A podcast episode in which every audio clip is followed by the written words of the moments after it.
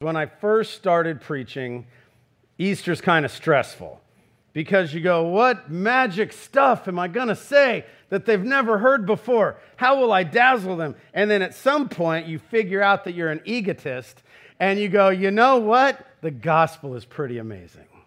Like the fact of the resurrection, you know what Christians really like to hear? Is that Jesus is risen from the grave. And because of that, we are going to be okay. I can live today because he lives.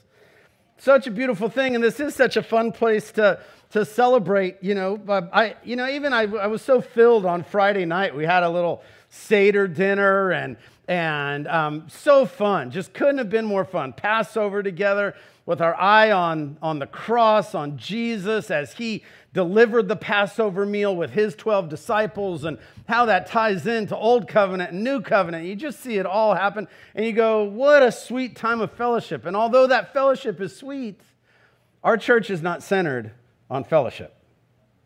And although, you know, we enjoy singing together, our church is not centered on singing together. Our church is a gospel centered church. And as David even reminds you that our mission statement is to be loved because the, the gospel does not start with get to work, but rather the gospel starts with how much God loves you. This is the first thing that happens in your relationship with God is God speaks. You are not trying to get an audience with God, and if you sacrifice enough, maybe someday you'll get there. No, rather, He is calling you. It is His voice drawing you to Him, and He profoundly loves you and wants to communicate that love to you and has most profoundly communicated that through the work of the cross. I'm going to take a drink so I don't have to hold this the whole time. Just sitting there holding a Nalgene.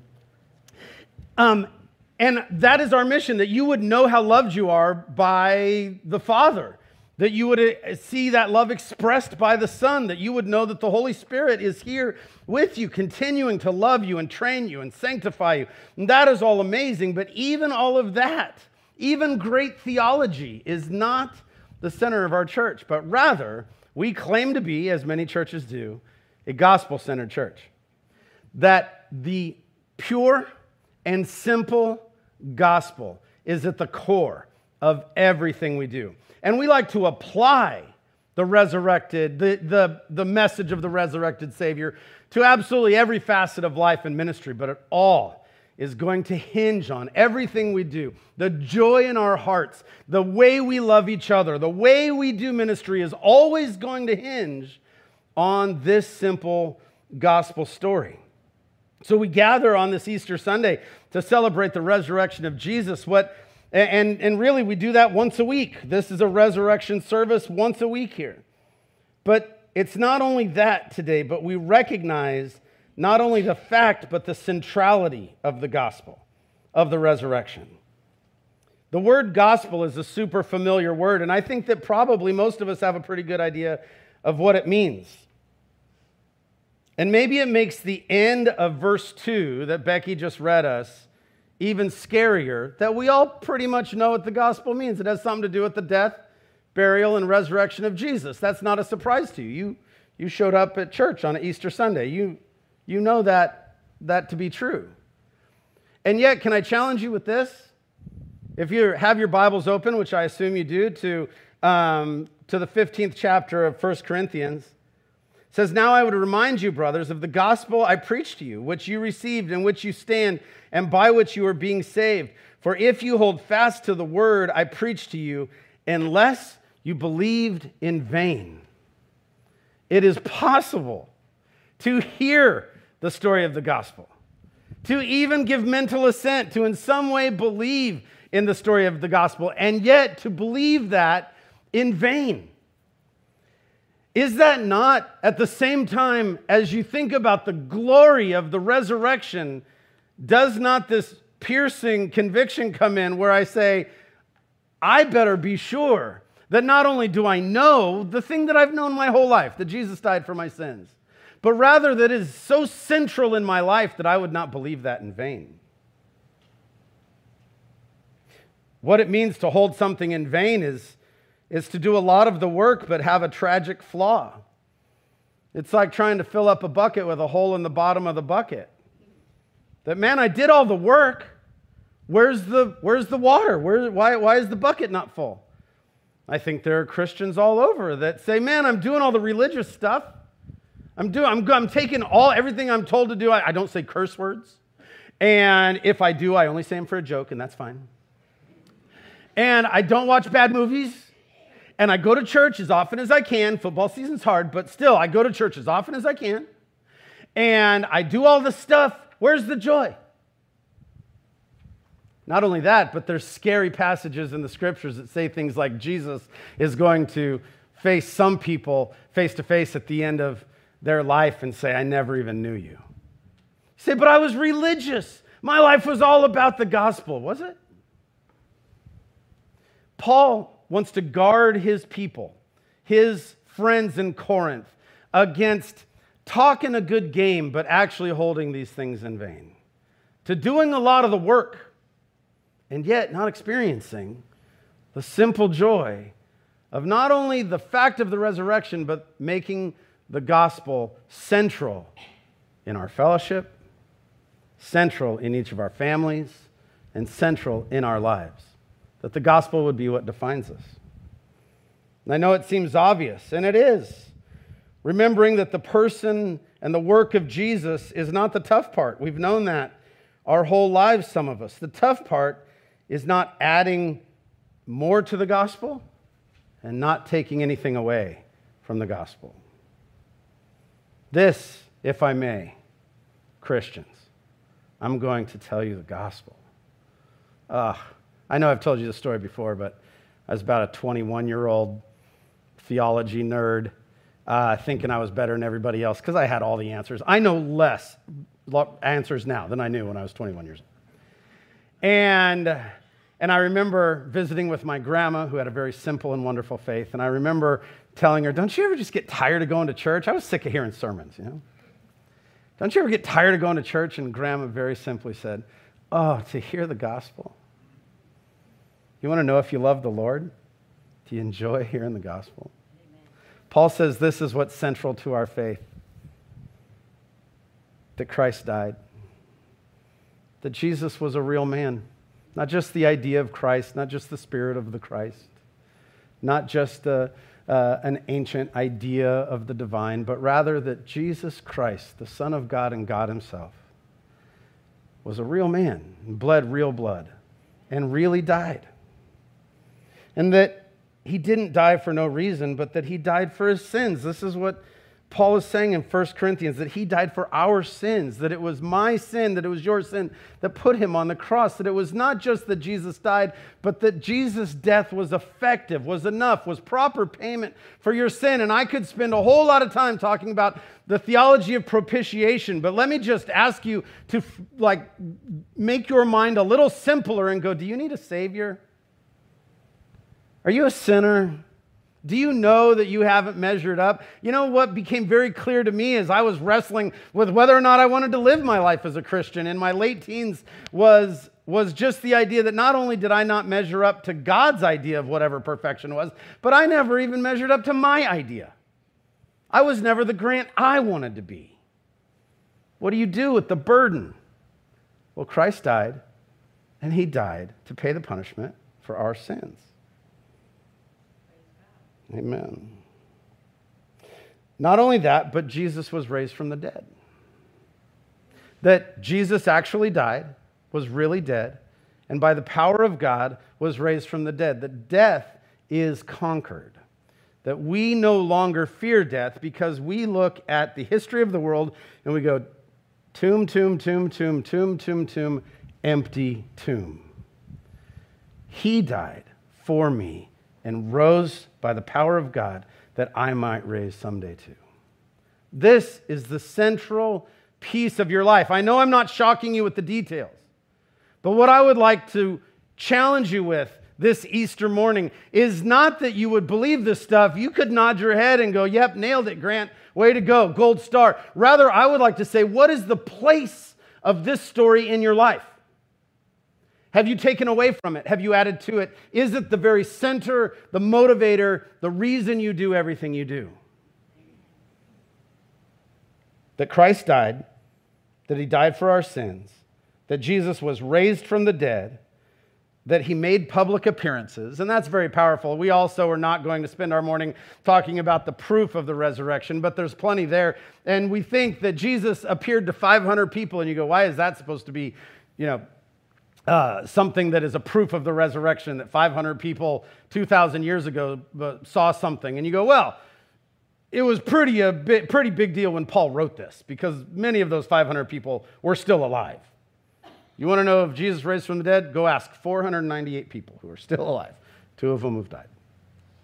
Jesus died for our sins, raised by the power of God so that we might have new life, was witnessed by many people, apostles and non apostles alike, and that this all happened in accordance with the prophecy of the Old Testament.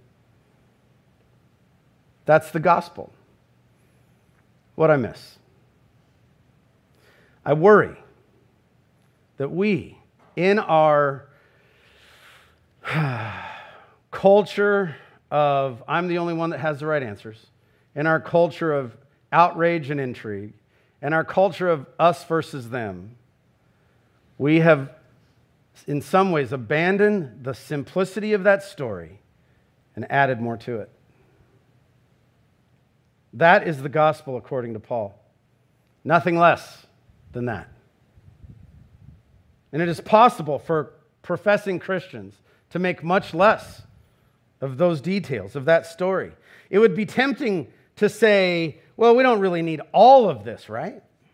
I mean, whether or not Jesus actually rose physically, that's less important. Really, this is a story that is teaching us about renewal, about death and rebirth.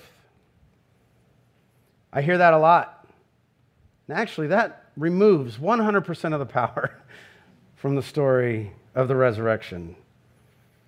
There is some utility in thinking about the new life we see around us. It's, I don't think it's a bad thing that we go, eggs and bunnies, those are new life. Those could point us to Jesus. But to say that the resurrection of Jesus is in line with just winter giving way to spring is entirely wrong. This is not something about the cycles of life. Every story that you have ever heard is beginning and middle and end. But the story of Jesus is beginning and new beginning and eternal life. The story of you, if you would hold fast to the gospel, is beginning and middle and new beginning and eternal life. The gospel is nothing less than God become a man and overcoming death. All of those, all of those other kind of cycles of life end in death. Christ ends in life, never ending life. The resurrection must remain central. We're always looking for some new truth. Our culture reminds me a lot of, of Paul's comments about Athens. Do you remember as he, um, as he you know, debated with the philosophers in Athens, he said they would spend their time in nothing except telling or hearing something new. We like that. There's always a new philosophy. There's always a new gadget. There's always a new something. There's always a, a brand new, every, every uh, book on the, if, if there was such a thing as Christian bookstores anymore, I don't know. But, but every book on the bookshelf is reimagining and, and re exploring and undoing the simplicity of the gospel must be central in our lives unless we are going to hold it in vain. We want to break away from simple and juvenile things. I think one of the temptations of, of taking away or adding to the gospel is that at some point you go, man, this really is the same story I've heard. I, I, asked the Lord to be in my life when I was six years old, and it's the same story. And at some point you go, I feel like I need to be more profound than the simplicity of the gospel. This seems kind of juvenile. If you can explain it to a child, then certainly it's not enough for the complicated adult life we're living. But may I suggest that instead of redefining the resurrection, we would be people who spend our time figuring out how to apply this simple truth that we trusted in our whole lives. The question is not how do we make the resurrection more complicated? The question is what does the resurrection have to do with your job? What does the resurrection have to do with your marriage? If the tomb is empty, if eternal life is yours, what does this have to do with worry? What does this have to do with anxiety? What does it have to do with pain? What does it have to do with sorrow? What does it have to do with the decisions we are making? We have made those self centered because we have overcomplicated the gospel. Jesus died, Jesus rose. Jesus is making a place for you. This all happened according to prophecy. Now, let's get about the work of applying that simple truth to every aspect of our lives. The gospel is nothing less than that. The gospel is also nothing more than that. Along with taking nothing away from gospel, the gospel, let's not add anything to it. The resurrection, and I don't know how else to say this, guys, look at me. The resurrection of Jesus is enough. Amen. You don't have to add a camp you don't have to say, I'm a thisist or a thatist. You don't have to add a denomination. You don't have to add a philosophy. You don't have to add a degree. The resurrection of Jesus is sufficient for you. Let's not add anything to it. And in our complicated world where everything is complicated, we have spent way too much time and written way too many blogs adding to the necessity, adding to the centrality, adding to the profound truth of the resurrection. Let's not add any new law. You with me? The gospel rests in the sufficiency of Christ. Let's not add our behavior to his work. Salvation is Jesus plus nothing. Salvation is Jesus plus nothing. That dirtbag neighbor of yours, they don't have to get their act together. They just have to come to Jesus. Yeah, but the Bible says this is wrong and that is wrong. Yeah, for Christians. Jesus plus anything is heresy as it relates to salvation.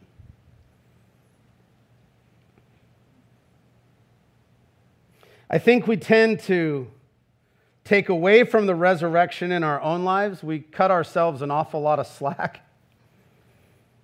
We think the resurrection should impact my behavior, but if the resurrection is true, it's got it's to impact everything we do.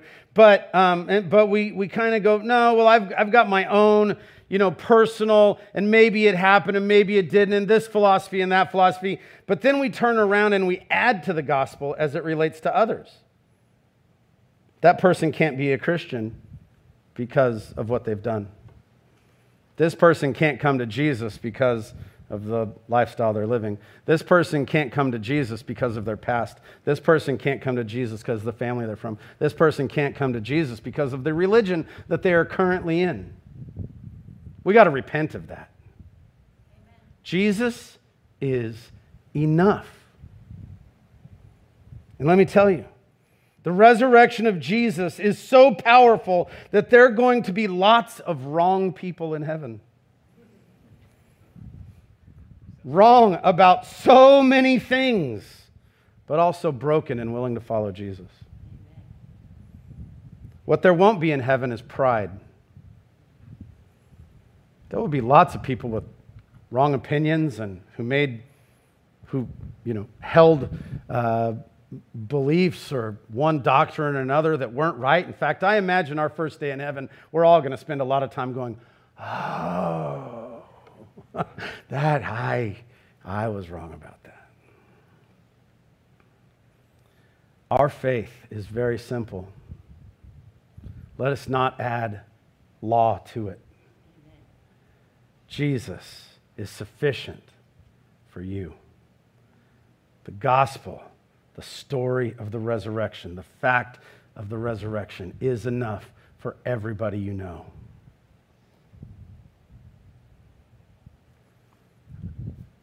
Questions that I hear a lot are well, can this kind of person or that kind of person be a Christian? Let me tell you the kind of person that can be a Christian with a pulse and willing to follow Jesus. Do you see how instead of defending that to everyone we know, instead we can rejoice about that with everyone we know? Pride, however, is not welcome.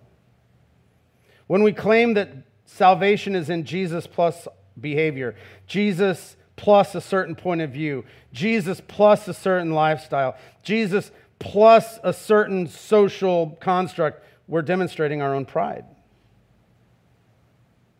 Let us give up figuring out what else is required and simply marvel at the power of the resurrection. Let us fall down. Let us bow. Let us rejoice we are saved.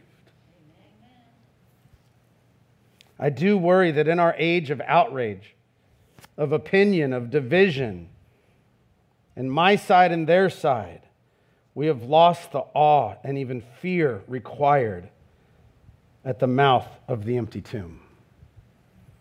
See, you, you don't run to the mouth of the empty tomb.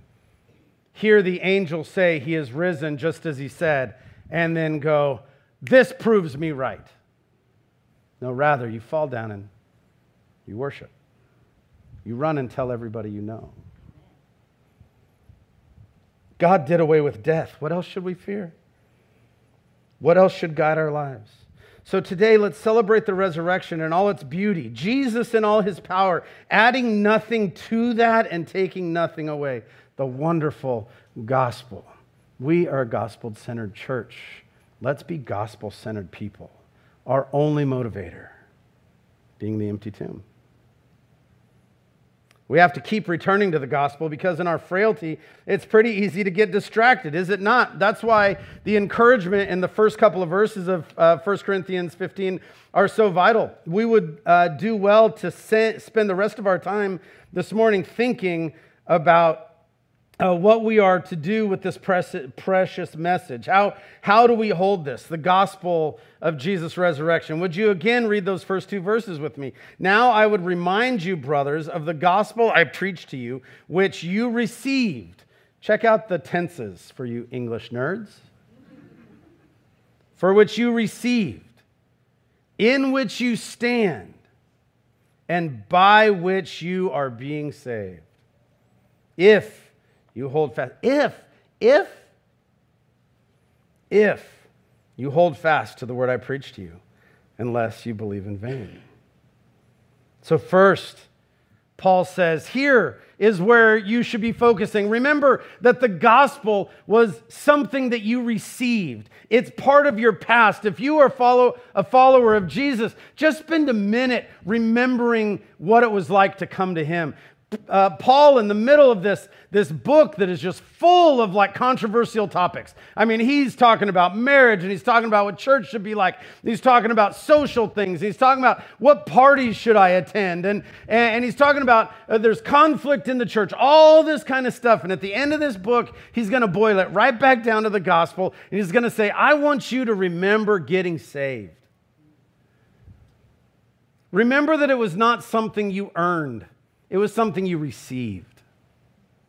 It wasn't your religion that won you the gospel. In fact, for those of us who have been religious our whole lives, at some point we came to the realization that we had to lay down our religious self righteousness in order to hold on to Jesus. Did we not? Remember that the gospel was something that somebody cared enough to give you. Maybe it wasn't perfect, but I bet the story of how the gospel came to you includes a list of names. People that loved the Lord and, and wanted good things for you. They told you the story of Jesus. They probably fed you, they prayed for you, they prayed with you. As Paul in 1 Corinthians has been talking about all of that controversial stuff, the biggest social controversies of the, of the day, in the middle of all of that instruction, he wants people to remember that this good news was a gift that he had given them. And there's something unifying about that. Raise your hand if you deserve the gospel. You with me? There's something really profound about going, remember how we were just given this? that, I mean, we responded, but this was a gift that we were given. Even just the story, even just hearing it, like without hearing it, how would I have responded? Somebody loved me enough to tell me the story. There's something unifying about that. There's something humbling about that. And so today, could we humble ourselves before the resurrection? Not only is the gospel something you receive, but it's the most important moment of your life. What defines you? What in your history defines you? You have failures that you feel like define you? You have tragedy that, feel, that feels like defines you? Do you have victories, successes that you feel like define you? Do you have degrees hanging on your wall that you feel like define you? Do you have, do you have land, property, withholdings, bank account? What do you have that you think defines you? Look, believers, none of that stuff defines us. We're not taking any of that with us. The thing that defines us is the gospel. So we probably should make that the center of our lives. Remember who you are. You are not your family, you are not your job. You are not your social affiliations. You are not the city you live in. You are not um, the church you go to. You are not your favorite team, your favorite band, or your favorite celebrity. You are defined by the death, the resurrection, the power of the gospel. So take a deep breath and remember that the gospel was something you received. And that really changes our perspective from something to fight and defend into something to joyfully take to others. And I don't know if you can, with anger in your heart, fight and defend it, and with joy in your heart, go and take it to others at the same time. It's also, so it has something to do with your past. It also has something to do with your present. The gospel is something in which we stand.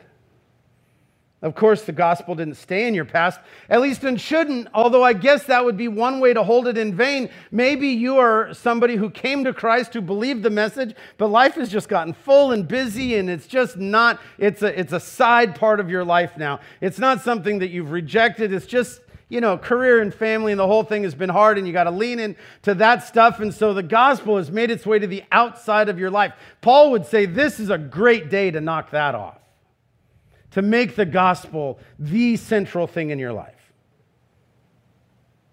Maybe Paul would encourage his friends if in any way you feel like you have moved on from the gospel, say, yeah, the gospel, that simple story is fine, but, you know, I'm. I'm reading very complicated books that are very long with big words you probably wouldn't understand. You see, I've moved on from the gospel into theology. Move back. Theology is fine if what theology is is an exploration of how the gospel applies to every facet of thought, philosophy, and life. But if what we're doing is looking for the right camp so we can join it, we should knock that off and make the gospel central. If in any way you feel like you've moved on from the gospel because Sunday school stories were fine when you were a child, but adult life is full of climbing ladders and achieving and, and, and pressure and doing all of that stuff. If Jesus loves me, this I know, felt childish at some point, and instead you have dedicated your time, energy to economics or social or philosophical theories, would you please today, could I invite you to return to the simplicity and the centrality of the story of the gospel? Make the most maybe profound thing about you is Jesus loves you. This you know. I guess I would even encourage you with this. What are you standing for? What is it that's most important to you? What are you standing in? What do you rely on most? What does your mind go back to several times a day? What does your life revolve around? There is something that you are standing in. Paul uses this, this language many times, not just here. So he says the gospel is something you received. It also better be something you are still standing in. That's where you remain. You have not moved on. You're still standing in it. In, uh, in 1 Corinthians 16, uh, just a chapter later, he'll say, Be watchful. As he's wrapping up the book, he'll say, Be watchful, stand firm in the faith, act like men, be strong. Oh, dude, if you want a personal mission statement, just tape that to your mirror. Be watchful, stand firm in the faith. What are you standing in? Is your faith central? In 2 Corinthians 1, he'll say, Not that we lord it over your faith, but we work with you for your joy, for you to stand firm in your faith. Ephesians 6, um, as he's laying out the armor of God, says, Therefore, take up the whole armor of God that you may be able to withstand in the evil day, and having done all to stand firm, stand therefore. Many of us have turned the gospel into something that used to be important to us, but we've moved on. What is it you're standing in? And if it's not Jesus, if it is not the resurrection, would you repent of that and get back to standing firmly on the promises of God and God alone? I love how Paul continues as he says, It's something you received, it's something you're standing in, and it is that by which we are being saved. It, uh, the NIV, I think, just leaves it in the past tense, by which you were saved, but, but it, it, is, it should be in that continuing progression. You were saved, you are saved, and you are still being saved. The gospel is not done with you. Just because you can understand the precepts of the gospel does not mean it is done transforming you. As you walk with Jesus, you will continue to be transformed into his likeness. And if you've stopped walking with Jesus and were initially brought into the family of God, but have not been walking as a child of God, then you are holding the gospel in vain. I didn't write it, Paul did. That you might be technically saved. Congratulations, you're going to heaven. But you are not experiencing the joy, the hope, the peace of life walked in step with God. You were born again. You grew. You will continue to grow. Your life will be filled with more peace, more hope, more love. This is the future you have to look forward to. The gospel defines your past, your present, and your future. Death was conquered, is conquered, and will be conquered. Jesus loved you. Jesus loves you. He will continue to love you. So to believe in vain would be that we know about the resurrection without living for Jesus. Okay, forget about all these other people in the room. What it would mean to hold the gospel in vain is to believe in your head, your mind, give mental assent to the truth of the resurrection, to know who Jesus is, but not be living for him. If you've been, even though you know full well Jesus rose from the dead, you could argue for it and you have been good at defending Jesus in the social arena. But what you haven't been doing is walking in step with him. Man, would you stop listening to what I'm saying and just bow your head and get back in step with Jesus? Would you stop holding it in vain? Would you instead make the resurrection the central thing? How does the resurrection like impact your work? Impact the hardest parts of your life, impact the, the sorrow in your life, impact your future. Paul simply says, hold fast.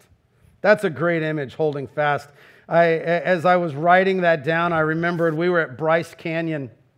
And um, I'm going to owe Miguel money because I'm going to tell a Miguel story. Um, we were at Bryce Canyon, and I think the wind was like 6,000 miles an hour or something.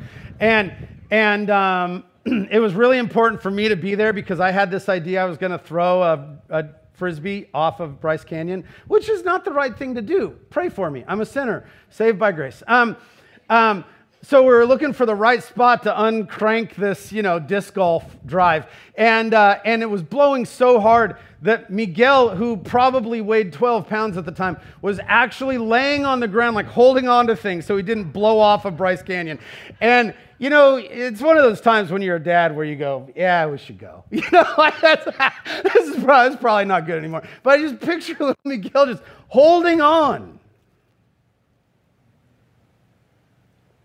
Culture will blow some winds at you.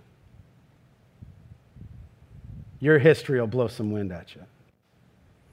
There will be tragedy in your life that doesn't make sense. There will be a society that you look at and go, I don't like it as much as I used to.